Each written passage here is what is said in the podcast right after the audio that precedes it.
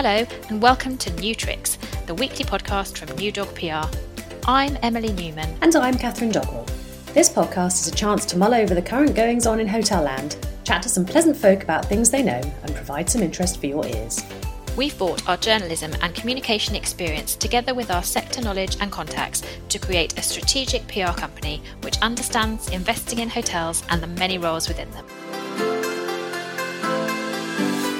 Welcome to the latest edition of New Tricks, where this week we're joined by Tristan Gadsby, CEO and co founder Alliants. We discuss seeing technology as a way to add value, not cost, the power of chat, and what will happen next to all those former pig processors.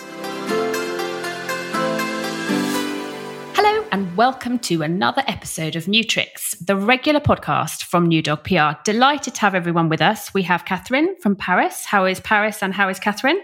It is very lovely today. It is very hot. Your French is superb. It's amazing, isn't it? It's, it's amazing. Really, really, really, really. I've got some exams next month, and I am just I'm not even going to bother revising. I don't think.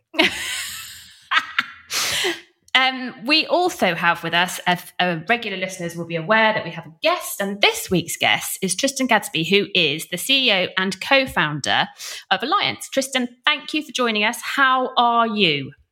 Very well, thank you. Yes, uh, looking forward to getting back to work after the end of this summer hiatus that we seem to have had. And summer, we shall be talking about muchly. How was your summer? Let's start with that. Well, it was a little late arriving. And in fact, uh, it was so late arriving until I made it out of the country because the UK has had probably the worst summer I can remember uh, in forever. Um, but uh, towards the end of August, it arrived very nicely and uh, managed to skip away to Greece for a week and uh, yeah, deal with all the form filling that you have to do these days. I, I, timed it. I think it was about 37 minutes in total per person to uh, do all the forms and get back into the country. Oh, um, good but, uh, timing. yeah, well, maybe I could fill out the forms a little quicker if I tried. But. And uh, and did you find that people read your forms or interested in your forms or no. in any way interact? No, no, no. Not one was checked. so in fact, um, the person I was travelling with, um, as we entered Greece, realised didn't have a have a form. Uh, so we filled it out in the queue for immigration, and it wasn't even checked when we got to the front. But there you go. So magic. Yes, perfect. Was it chuffing hot in Greece? Do you know what? It was hot, but not the 40 degrees that people have been describing. So um, it cooled down a bit. It was about 28, uh, relatively humid though. So it was was fairly hot. Marvelous. Marvelous. It was very nice. Well, we're delighted to, that you come back. You've had your holidays. You come back for your holidays. All is well. Um, now, as as you know, because I'm sure you listen to this podcast with enormous regularity, um, we spend about 98% of the podcast talking about biscuits and baked good uh, baked goods. Also, recently we've had the inclusion of crisps into mm. this conversation ah, um, from, okay. from, another from another Greece visitor, I believe. Absolutely. Um, we'll also obviously we might talk a little bit about the hotel industry, customer experience, luxury at some point. Biscuit is the customer experience. Exactly. There is it's, it's the DoubleTree way. It's the DoubleTree way. There's a whole brand just based around a biscuit and having a and, hot drawer, which is making sure is, it's warm as you walk in. Yes, exactly. Hot drawer full of full of warm biscuit. Mm, I like the sound effects there. Yeah, I mean, this isn't just thrown together chit chat. This is just a stream no, no, I actually opened my, my desk drawer to illustrate that conscious stream of thought here. So, um, Tris, hit us with it because this is, I think, controversial. What's your favourite biscuit? It is the dark chocolate digestive. Oh, I have some in the cupboard right now. I have a cupboard full right now. I don't know um, how I try not to eat this. them all the time.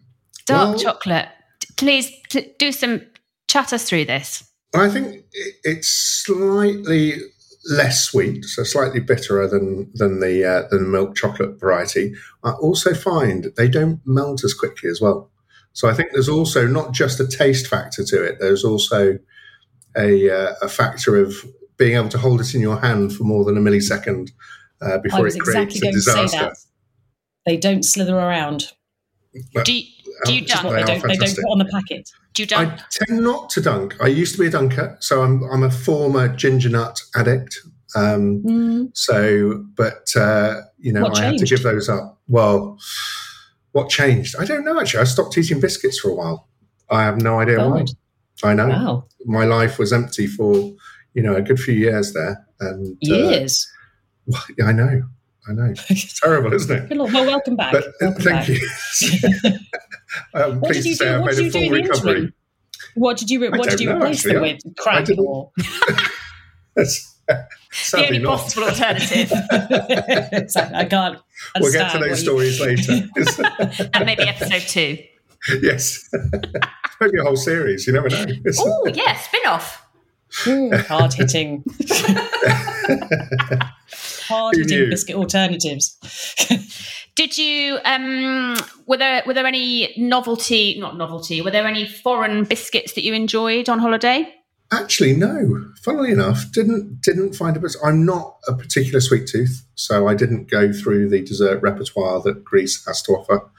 Um, but uh, no, I don't. I don't recall any particular biscuits uh, over the entire trip. Actually, which is A, a warm Awful. climate is not always exactly. Conducive, It's not yeah. always best suited to a biscuit. We find, and it's more of an ice cream environment, isn't it? it was probably more liquid actually than than solids. as, as long as as long as your hand feels cool when you touch it, that's the important part. That's right, and I find that that Mm. often happens best when it's been holding a glass of wine or a a, uh, a glass of Well, beer. it's, it's practical because, as we see every year, you know, people die from too much heat. It's important to keep yourself Safety cool. first. Regulate your heat and stay hydrated. Absolutely. Um, right, on to show a little chat about the sector that keeps a roof over our heads. And in particular, perhaps we could talk about technology, a subject that you know a smidge about, I believe. Yes, I've spent probably the best part of 20 odd years. I won't say how many exactly, but 20 odd years dealing with, yes. So I started in technology, uh, in fact, developing the technology, and then um, over you know a number of years, I've gone more and more into the sort of business side, uh, but always had my uh, technology slant, uh, I think, to things. So yes, some some experience.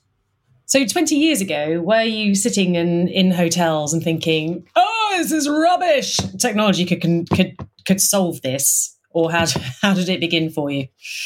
Uh, actually, it was a bit later than that, but yeah, I did often think, why am I queuing up at the check-in desk? Why is this taking so long? You know, why can't we just be checked in instantly? You know, particularly when traveling on business. You know, it's really frustrating. You know, standing there in a long queue. You know, when you're tired, you've you know just been sat in a meeting room in another city somewhere all day, and uh, you just want to dump your bags down and, and go and explore uh, rather than standing in a queue you know, waiting for people to be checked in. So, yes, I guess I did notice. I think it really came uh, probably in the mid 2000s, where I was actually working for an OTA uh, at the time. And to make the OTA profitable, hotels were, you know, really the, the sector, but also what was really frustrating is the booking experience and that's you know when booking.com was start was started and um you know all of those guys uh, were really sort of coming through. It was actually really difficult to to book uh, hotels at that time um, compared to today. And certainly you, you, there was nothing like the variety that you had you know available. Um, but actually back then I was only thinking, oddly enough, oh, sorry, I was only thinking, oddly enough, this morning that I was trying to remember how it was that one booked hotels. It's a, do you write a letter? Was it a letter? it's Or a send a fax phoning? I bet- it's a send a fax It was a- I could. I, if I thought to myself, I had stayed in hotels pre OTA, and how did I? How did I get into them? what It's, uh, where's a, a revolution Normally, your indeed. travel agency did it for you, and uh, it, yeah, remember those? and you, you used to call them as well. yes, yeah, This is like the land that time So- forgot. it, it exactly. was. So, so much, much as I've completely forgotten about how to book into a hotel without using an OTA or a direct booking, other paths are available. Um, do you think in in twenty years' time we're going to look back at things like automatic check in and check out and room door key things like that and think this is completely normal? I wonder how people ever got through the door of hotels before. almost certainly. Um, and when you see, you know, things like Airbnbs using Bluetooth locks to help people get in and out easily, you know it's heading in probably only one direction. So you know, I do think, you know, whilst today, you know, it's going to take a while for all the hardware in the hotels to catch up. Um, it won't be long before that sort of seamless check-in experience is is widely deployed across the whole whole sector. Um, it, I don't think it makes any sense, you know, not to. Um, and some of the the phone vendors are working on, you know, enhanced functionality that even when your phones run out, you can actually you're actually still able to unlock uh, the door. So um, so there are things like that that will help, obviously, the sector, you know, adopt it and uh, and keep going. I mean, I'm sure we'll always end up with backup key cards, you know, if you need them. Um, but uh, there's no reason why they shouldn't be compatible, um, you know, across across both um, phone and and card. And how long do you think it will take before, like, the software part of accepting that service can be improved by all these methods will be something that hotels can understand. I'm sure guests can understand it already. That's I'm slightly biased, yeah, but, but it's available now. Take... It's, the, the technology is available now. Um, there's no it reason. Is, it is.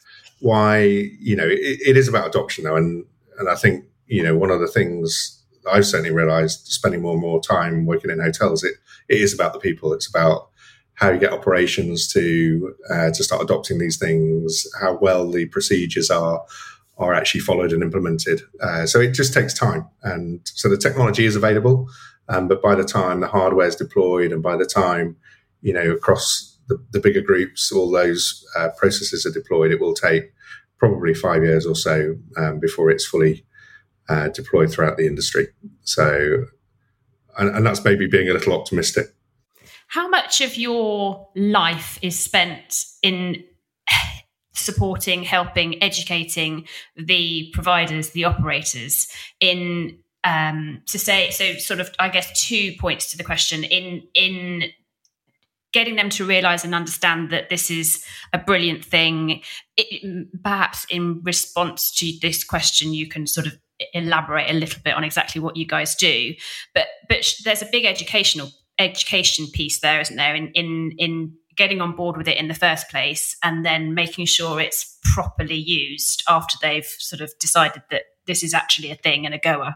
It's a, it's a very good question. I think pre pandemic, it was an awful lot of time. Um, you know, the education point why do we need you know contactless check-in why does it need to be that seamless we actually want to talk to the guest you know it's it's why am i deliberately removing a touch point with the guest when actually hotels are looking for different touch points with the guests to either do upsells or or whatever else it may be. So, you know, it was trying to get them to understand, you know, a little bit about what the customers actually want. Um, the pandemic, in many ways, obviously has been, you know, very very hard on the sector. It was hard on us, and I'm sure you know everyone in, in the sector's been impacted. But actually, it has accelerated that conversation.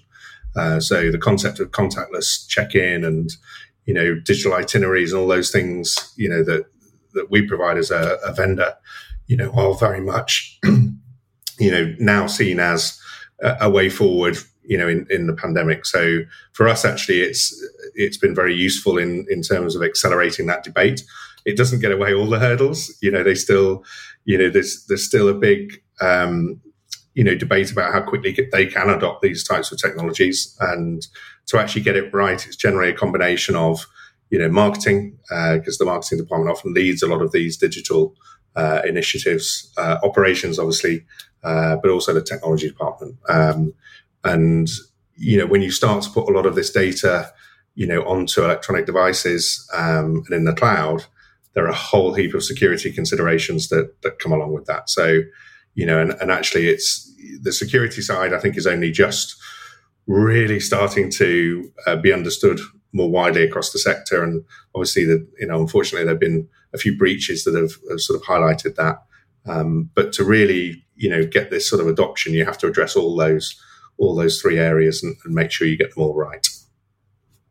Yes, I think the one of the interesting things that I enjoyed most about the bre- the different breaches, I'm going to ignore the Marriott Starwood one, um, was that they seemed to come in via third parties, didn't they? So it was the people who were operating the hotel. So it wasn't so it's like Marriott and other companies. Marriott got all the grief, but it was a third party problem. How do you resolve that? Is it just is there any way for the the one party to have more control over it, or should they have more control of it? Is this a result of too much outsourcing, or? Well, I think if you look at the sector and you look at you know the number of vendors they have to deal with to successfully deliver a hotel operation, um, there are always going to be multiple vendors. I think they probably need to take more control of what they're doing um, from a security perspective. So you know the better the better groups that we deal with all have their own security procedures, their own uh, appointed uh, security and penetration testing partners, um, and actually getting through those um, those security um, tests and audits are actually quite uh, quite a substantial amount of the the sort of um, pre-delivery or or whatever phase you want to call that. Um, so, and I think you know that will increasingly become the case. The contracts have certainly got longer. Um, the penalties in the in the clauses have got more severe um, for for vendors such as ours. You know, as a result of that, we actually pushed our organisation through ISO twenty seven thousand and one uh, over the last uh, year to you know to really make sure that as an organisation we're always thinking about the security side of things and and everything else. But you know, it's it's quite a dry area, but uh, nevertheless uh, quite important. And uh, yes, uh, it would. Sorry for the pun, but take the biscuit if uh, you were to have a security breach. Points for puns. It's very good. okay, sorry about that. I you know I need to get like a pun bell or something. Yeah. Oh yes, where's the pig? Does the pig? The does pig, the pig the, make no noise anymore? Is, no, pig doesn't make a noise anymore. And I had a carrot which made a noise. That doesn't make a noise anymore either. So, I wasn't aware carrots made noises, but well, you'd be amazed. You'd be amazed. This okay. one is uh, particularly particularly angry looking as well. Uh, indeed. So that's the only yes. noise it makes now, and that's not as much of a deterrent as one would hope. I'm intrigued as to um, this is a regular topic um, on our podcasts um, because it will have escaped absolutely no one's attention whatsoever as the abhorrent staffing crisis that is affecting um, yes. our fine sector. Um, and I note in the Telegraph recently, uh, perhaps even yesterday, the staffing shortages could last for several years. Um, so this isn't going to go away anytime soon. Um, so there's labour shortages, and then the and then the supply t- the supply chain disruption, which is easier than it sounds to say at half ten on Monday morning. Um, how how, in your expert opinion, might technology help these this little pickle we find ourselves in? I, I personally find this one really interesting because uh, our slogan is uh, "Automate the ordinary, deliver the extraordinary," and uh, we actually nearly changed the first part of that statement. Um, which is to automate the ordinary, um, mainly because you know, until recently, uh, particularly in the luxury sector, people didn't want to hear about you know automation or necessarily you know making making roles um, surplus to requirements um, in terms of automating some of the tasks uh, that are there. Having said that, now obviously that's a major focus.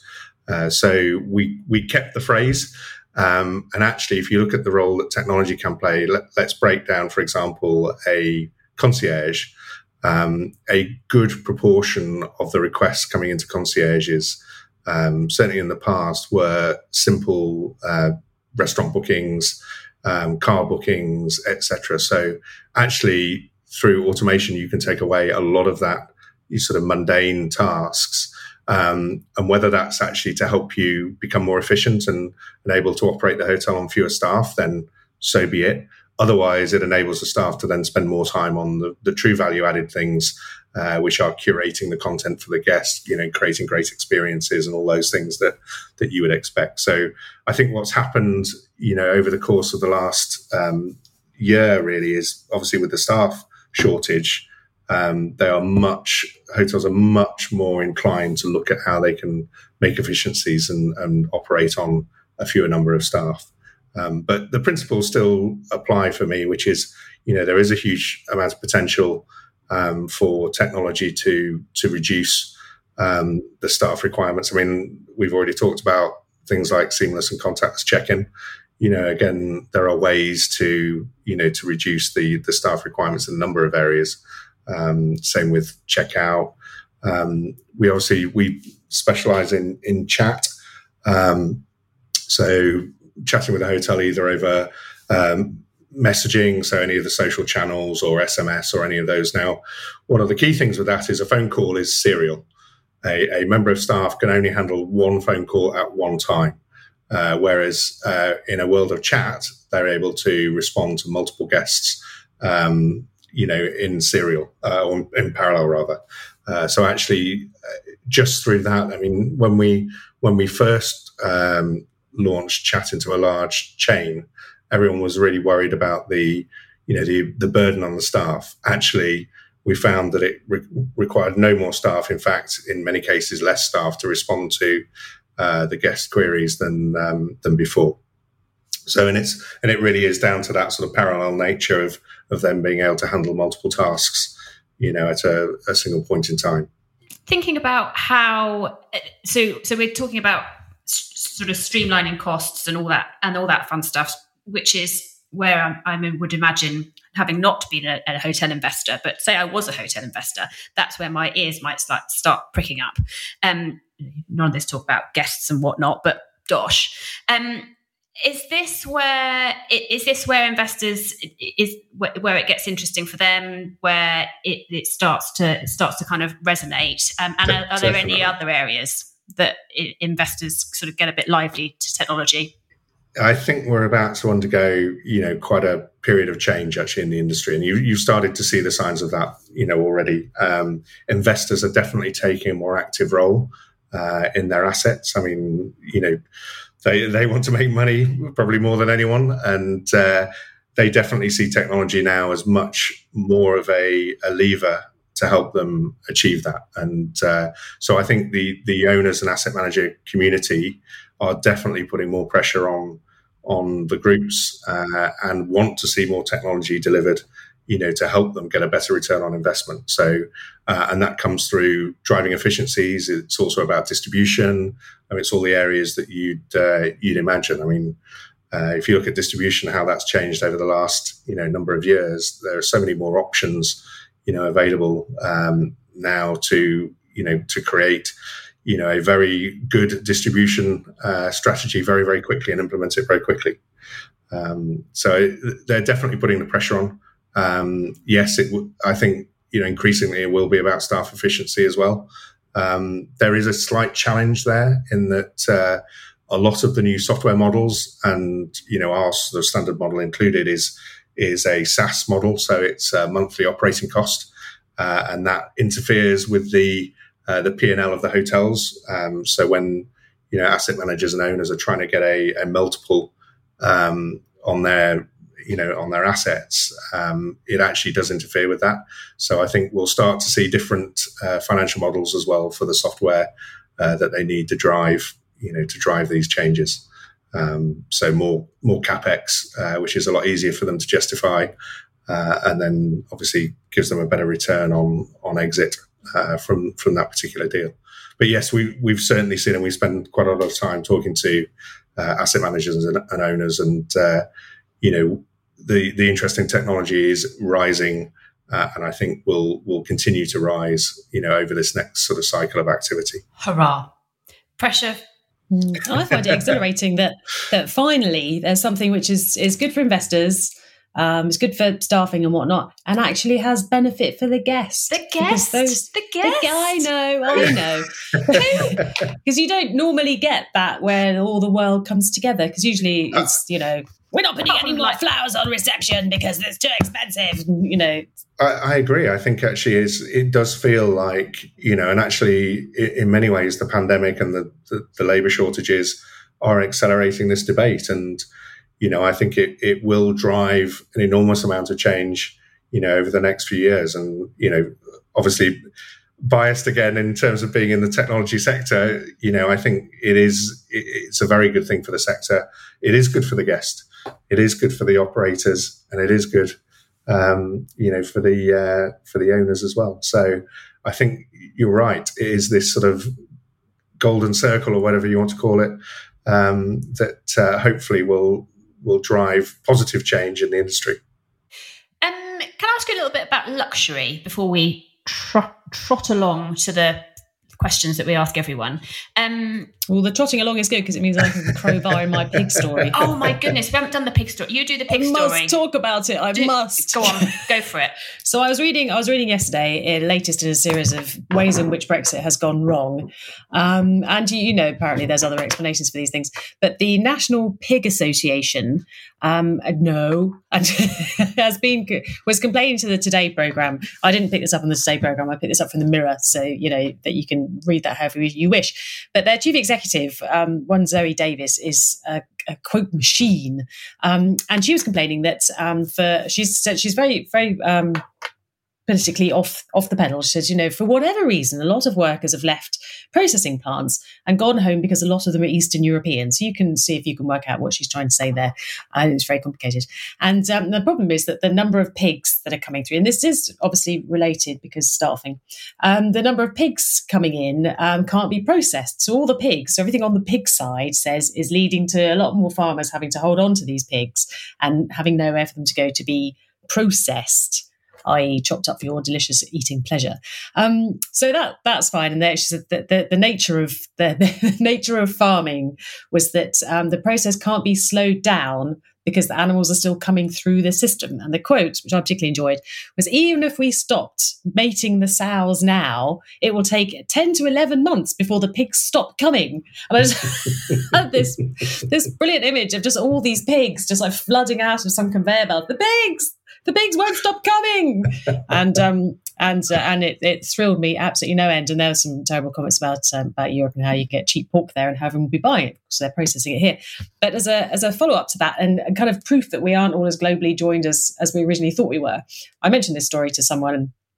Um, um, because it was hilarious with the pigs coming, and and I can't stop talking about it. But um, they they know somebody who works for Sanofi, who and they said, oh, they're also suffering from terrible pig shortage because apparently there's a medicine that you make from pig intestines. Um, I know, and, uh, and uh, I said, how can there possibly be a pig shortage? Possibly, well, I don't care if it is cowpole. No, neither do I. but uh, but uh, so this, I so well, this is ridiculous because apparently we have this like you know in the UK there's an excessive volume of pigs; they won't stop coming, and uh, and so how can you possibly be suffering from a lack of pigs? But apparently Sanofi get all their pigs intestines from China, where they're having a swine flu outbreak. Oh, so they super. are lacking in pigs on the one side. And so you look at this and you think, so you're lacking in pigs. You have too many pigs. If only there was some route, if there was only some kind of global Britain solution that might be available here. I don't know. But then it goes back to the sector seamlessly because you've got to look at one of the problems with that we've seen throughout the sector and throughout the pandemic is that people have been working in the sector and then they've seen another way. And so it's possible that many, as the lovely Zoe Davies said, many of these uh, processors have gone to Eastern Europe or gone somewhere else, uh, gone essentially home. But maybe also there's quite a lot of people who've gone, you know what, maybe there's something else I can do with my day that would be more pleasant than pulling intestines out of pigs. Um, and Mine you know, something that as to what that could be. I, I can't imagine myself. but and if only I lived in the UK and I could change jobs. But um, but yes, you do. The the parallels were there to be seen. I thought, but in it's but the only kind of way that I could possibly crowbar this together was that for the hotels, of course, the guests keep coming. There's no way to stop them. See, see, see. Pe- people need a break. People need a break. There's no stopping them, and you know, and they will go somewhere else, possibly to China, to have their intestines removed. That's where I'd go if it was required. You, you are a font of pig knowledge, Catherine. Completely, completely. and, and I refer you back to the lovely Zoe Davies for more detail. I should be following her constantly from now on. the pigs like- keep coming. And I, and I think you should see if she wants to come on the podcast, quite frankly. I think so too. I think she's got. I think there's lots that the hospitality sector can learn. We're think always so. look at, you know, we're always looking to other sectors for leadership, and um, it's time to We look are. outside. It's time to look to pigs. It really is. I don't see why that can't happen, and we should make the it. pigs keep coming. I, I see the analogy, though. It, it's definitely Exactly. there. It was clear to me. on the luxury front, Tris, how does um this is going to seem like a very sort of flippant question, but you'll you'll you'll you'll answer. I can go back to talking about pigs can- intestines. That'll help. It's, I'm not I'm sure we can tie it follow together You somehow. want to, you want to, you want to raise the tone. Could you link it back, please? to Pig intestines. Um, but on the luxury front, um, how, how, does the technology help to improve that customer service? I mean, you'll you'll you'll see my point, but you just just answer it. It's an obvious question, but I think it requires um, it'd be useful to talk about it. The technology side, delivering a, a, an exceptional customer experience. How does it all kind of come together and create something better than a pigs in testing? So nothing is better. I knew it could be tied together. There we go. Um, so I, I, mean, for us, it all started with with chat. I mean, it, in terms of just customers don't want to pick up the phone anymore. They, you know, they do their business on their phones. They chat to their friends on their phones. Um, they want to, you know, message the hotel in the way that you know they message ev- everyone else.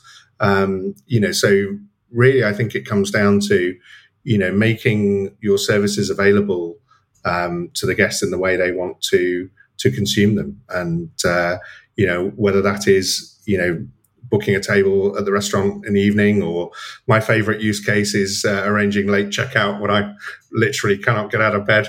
Um, so uh, without having to pick up the phone, um, you know, th- those are some of the key key things, and then being able to, you know, make everything available seamlessly in a digital itinerary, so it's just easy uh, for the guest to consume. They know the status of the booking. They know if it's been confirmed or not. They don't have to constantly keep checking. You know, all those sort of very small things all add up to you know a seamless experience. And you know, actually, uh, McKinsey did some good research about customer satisfaction in general, and it's not. Um, it's all those little interactions that actually add together to create uh, the overall perception of of customer experience. It's not one thing that sort of blows it all out. So if you have an exceptional experience on check-in but a terrible checkout experience, that's unfortunately impacted the whole uh, the whole perception of, of customer satisfaction across across the patch. So it is adding together all those little things. Um, and obviously, technology now is is part of way the way people lead their everyday lives. So it is part of, of what people expect and how they want to interact, you know, with, with luxury hotels. And, you know, if we look at the, the chat volumes um, as a result of uh, the pandemic, have just increased and increased and increased. So, you know, although the number of guests in the middle of the pandemic were significantly reduced, there were actually more messages being sent uh, than ever before. Um, so, three times or so uh, the number of messages per guest, uh, mainly because you know it's a very easy way for them to uh, to interact with the property, and also they need a lot more information. Um, so when is the restaurant open? Do I need to book? You know, etc. etc. Um, so for me, it's it, it's very much around using technology to help all those bits be seamlessly stitched together. Um, and actually, with if you look at behind the scenes in a property, to do that is actually very difficult because there are so many different systems. There's a spa system, there's a restaurant booking system, there's you know your PMS and all the rest of it. But actually, the um, things like chat can act as a layer of abstraction between all of those systems. So to the guest, it actually becomes seamless. Um, and that's obviously, although it's a bit of smoke and mirrors sometimes, because not all of those systems are seamlessly integrated behind the scenes. Um, actually, what they see is a seamless experience because they you know that's what they're interacting with. So you know it is it is a very good way of of being able to um, to deliver that experience very quickly. I think that sounds like a mighty fine idea. You should definitely do it. Again, biased, but yes. Catherine, do you have any other pig related information, or shall we move along to the final the no, questions? That's it for that's it for me and pigs. I'm okay. Afraid. Until next week, I'm sure there might be there might be further pig related. I imagine there'll be further further developments. That if that lovely lady can come up with some more quotes before next week, that'd be smashing. Okay, so Tris, we ask all our guests these questions. Um, the first one being when the shutters came up and I had the jabs in my arm, the first thing I did was. Uh, sadly, it was go and meet my friends at the pub for a drink. Triumphant, sad? not sad. sad. No. Well, it wasn't sad. I was absolutely couldn't wait. Um, so yes, it was nice to get back to a little bit of normality. Um, I did manage to get in a, a quick staycation. Uh, and then, you know, more recently, obviously, uh, nipped away for a week, which was nice just to hear a different language uh, every oh, day. No, um, I too enjoyed a, a, a, holiday to foreign parts this summer and 37 and a half minutes worth of form filling per person, um, of which very few were read, but anyway, um, and just hearing other people's languages and absorbing a different culture, and you just it was all worth it. We totally remembered why we do it. Definitely. It is, and it's also it's good because um, I find it quite relaxing not being able to understand other people and hearing their stupid comments. so when you go somewhere foreign and you don't understand the language, you just think, "Oh, look at these lovely people." Is it? On the train, you can't hear what asinine things they're saying to each other. It's just lovely. I just love it. Just a gentle sort of murmuring. Float away. Exactly. The oh, I don't know what you're saying. I'm sure it's something completely ridiculous. But, It is interesting though. I mean, we, we had a scenario. So I- I've actually only been on one business trip, uh, kind of since everything uh, opened up, and and actually it was someone that was supposed to come to the UK, but uh, their vaccine wasn't recognised in the UK, so they have had to have quarantined. So instead of Mm. that, we all went to Paris. For, Ah, for the meeting instead. So I think we're going to get all these sort of weird scenarios for a little bit of, you know, which vaccines are, are recognised, which aren't, and you know, I think people's travel patterns will definitely be on the business side anyway, maybe affected by that for a little bit uh, to come. So it could, we could be interesting. We're we're trying to find some good.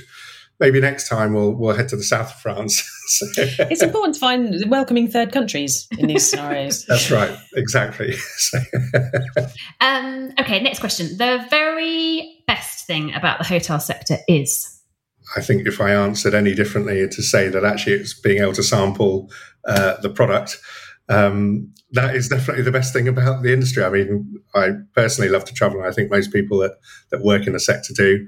Um, the the slight downside is it does give you a very critical eye, uh, so and it's very hard to uh, not observe some of these things as you as you stay in various hotels. And uh, you know, it, uh, it I try not to let it diminish the experience, but sometimes it is somewhat frustrating uh, when you know what should be happening and, and what isn't happening. Um, but uh, it's definitely you know being able to sample the product, and you know there are so many different hotels around the world, and uh, it is fantastic to be able to to go and see some of those and, and experience you know what they have to offer. absolutely. So, on the flip side, then, the hotel sector would be significantly improved if. They embrace technology properly. Of course. So. Yes. um, but I, I do find it amazing. I mean, I, in you know, like most people, I'm sure uh, you know invest a little bit uh, here and there, and I have a, a golden rule when I invest in that I don't invest in any company that doesn't have a technology representative at the leadership team uh, or board level. And uh, if you look at the hotel sector, there are so few that have a technology representative uh, at that leadership team level, and quite often it still comes through finance, so it's still seen as a cost uh, rather than something that can truly add value. And obviously, there's there is a a big sort of wrangle between sort of marketing and you know and and finance potentially, but uh, you know I think until they really start to embrace technology, then you know we we won't see some of the improvements that I think are there to be made. And you know things like the pandemic and you know staff shortages are are really I think bringing that into focus. Absolutely. What about um, what the industry needs now is a better understanding of their customers. um, it's uh, it's amazing how bad, even though they have things like CRM systems, you know, in the background, uh, their general level of understanding uh, of their customers is appalling.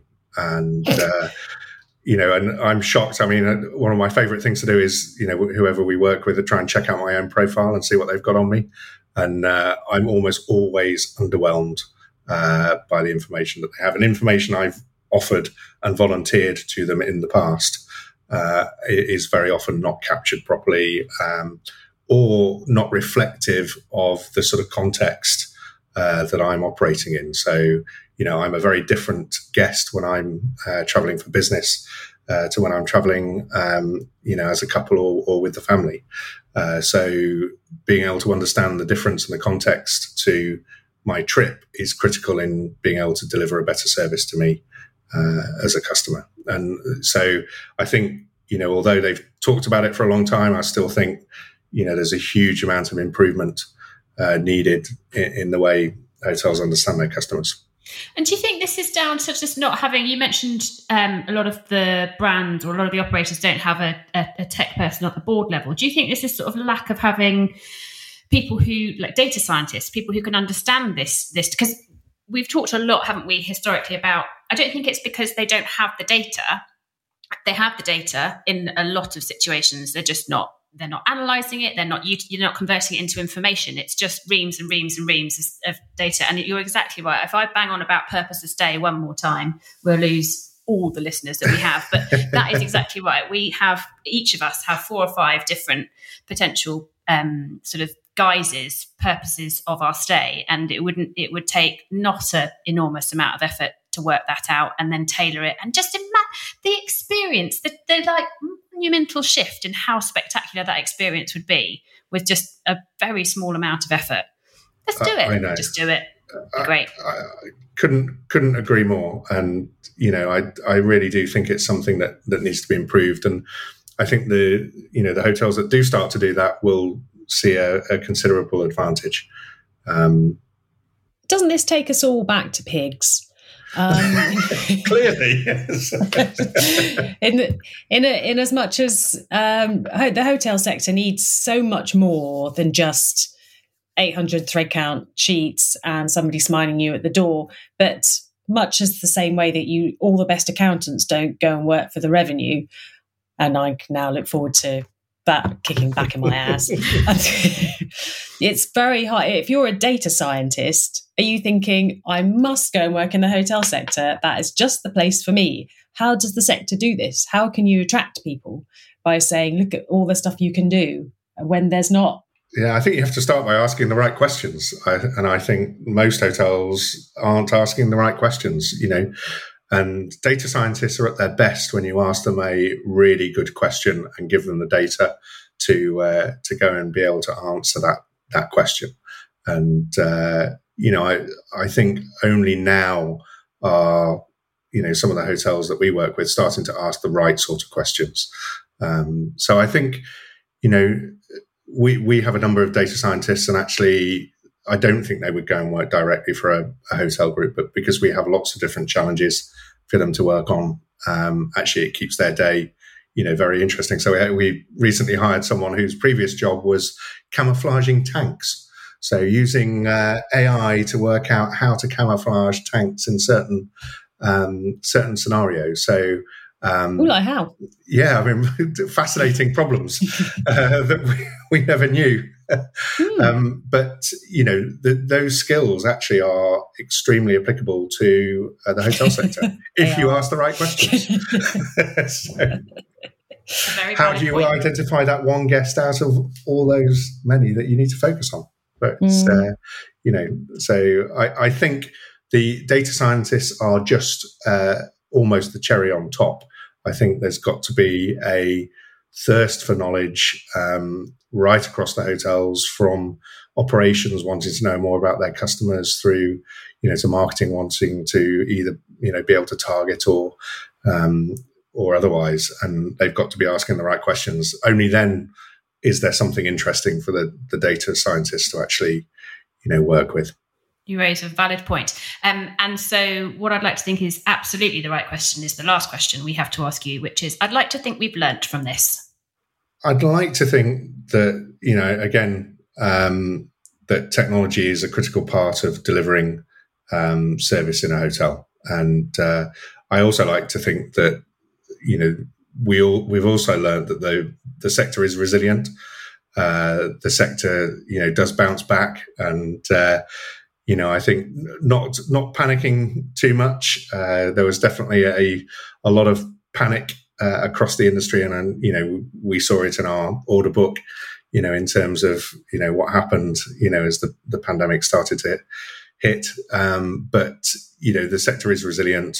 People do love to travel, and uh, you know, people need a break from from their day to day lives. I think business travel will return as well in some form. Um, you know, it's probably not going to be uh, what it was before.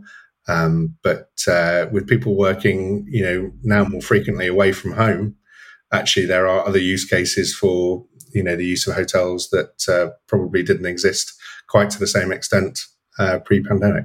So I, I think you know overall, uh, I'd like to think that you know people are starting to recognise the value that technology can add, and uh, also that you know it is a great sector and uh, it is resilient and will be around, hopefully for for many many millennia to come.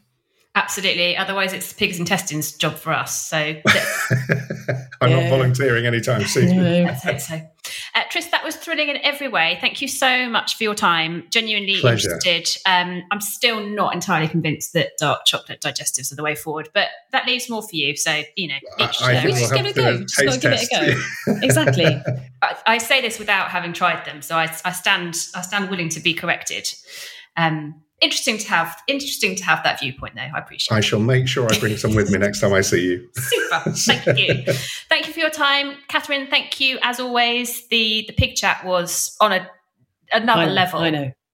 Top notch. Many many thanks indeed. it's important to look outside the sector you know. always yes. I think we've all learned yes. something today. Thank you everybody for thank listening. you and thank, thank you to tris. Absolutely. And thank you everyone thank for you listening. Guys. could you go and do whatever you need to do on spotify and apple podcasts by the time we have our next podcast, I'll work out what it is you need to do. I think you've got to subscribe, leave reviews, poke around there, make us look great. That would be thrilling in every way. Many thanks indeed. Oh, that's, the, the, that's the, end of the podcast klaxon. Until next time. So that concludes our thoughts for this week. Thank you to everyone involved in creating this episode and providing something for your ears whilst walking the dog, washing the cat, chopping the veg, or however else you pass the time while podcasting. Please do review and subscribe if you get your ear entertainment via Apple, or follow New Tricks if your ear delight comes from Spotify. These things make a difference, apparently. Until next time.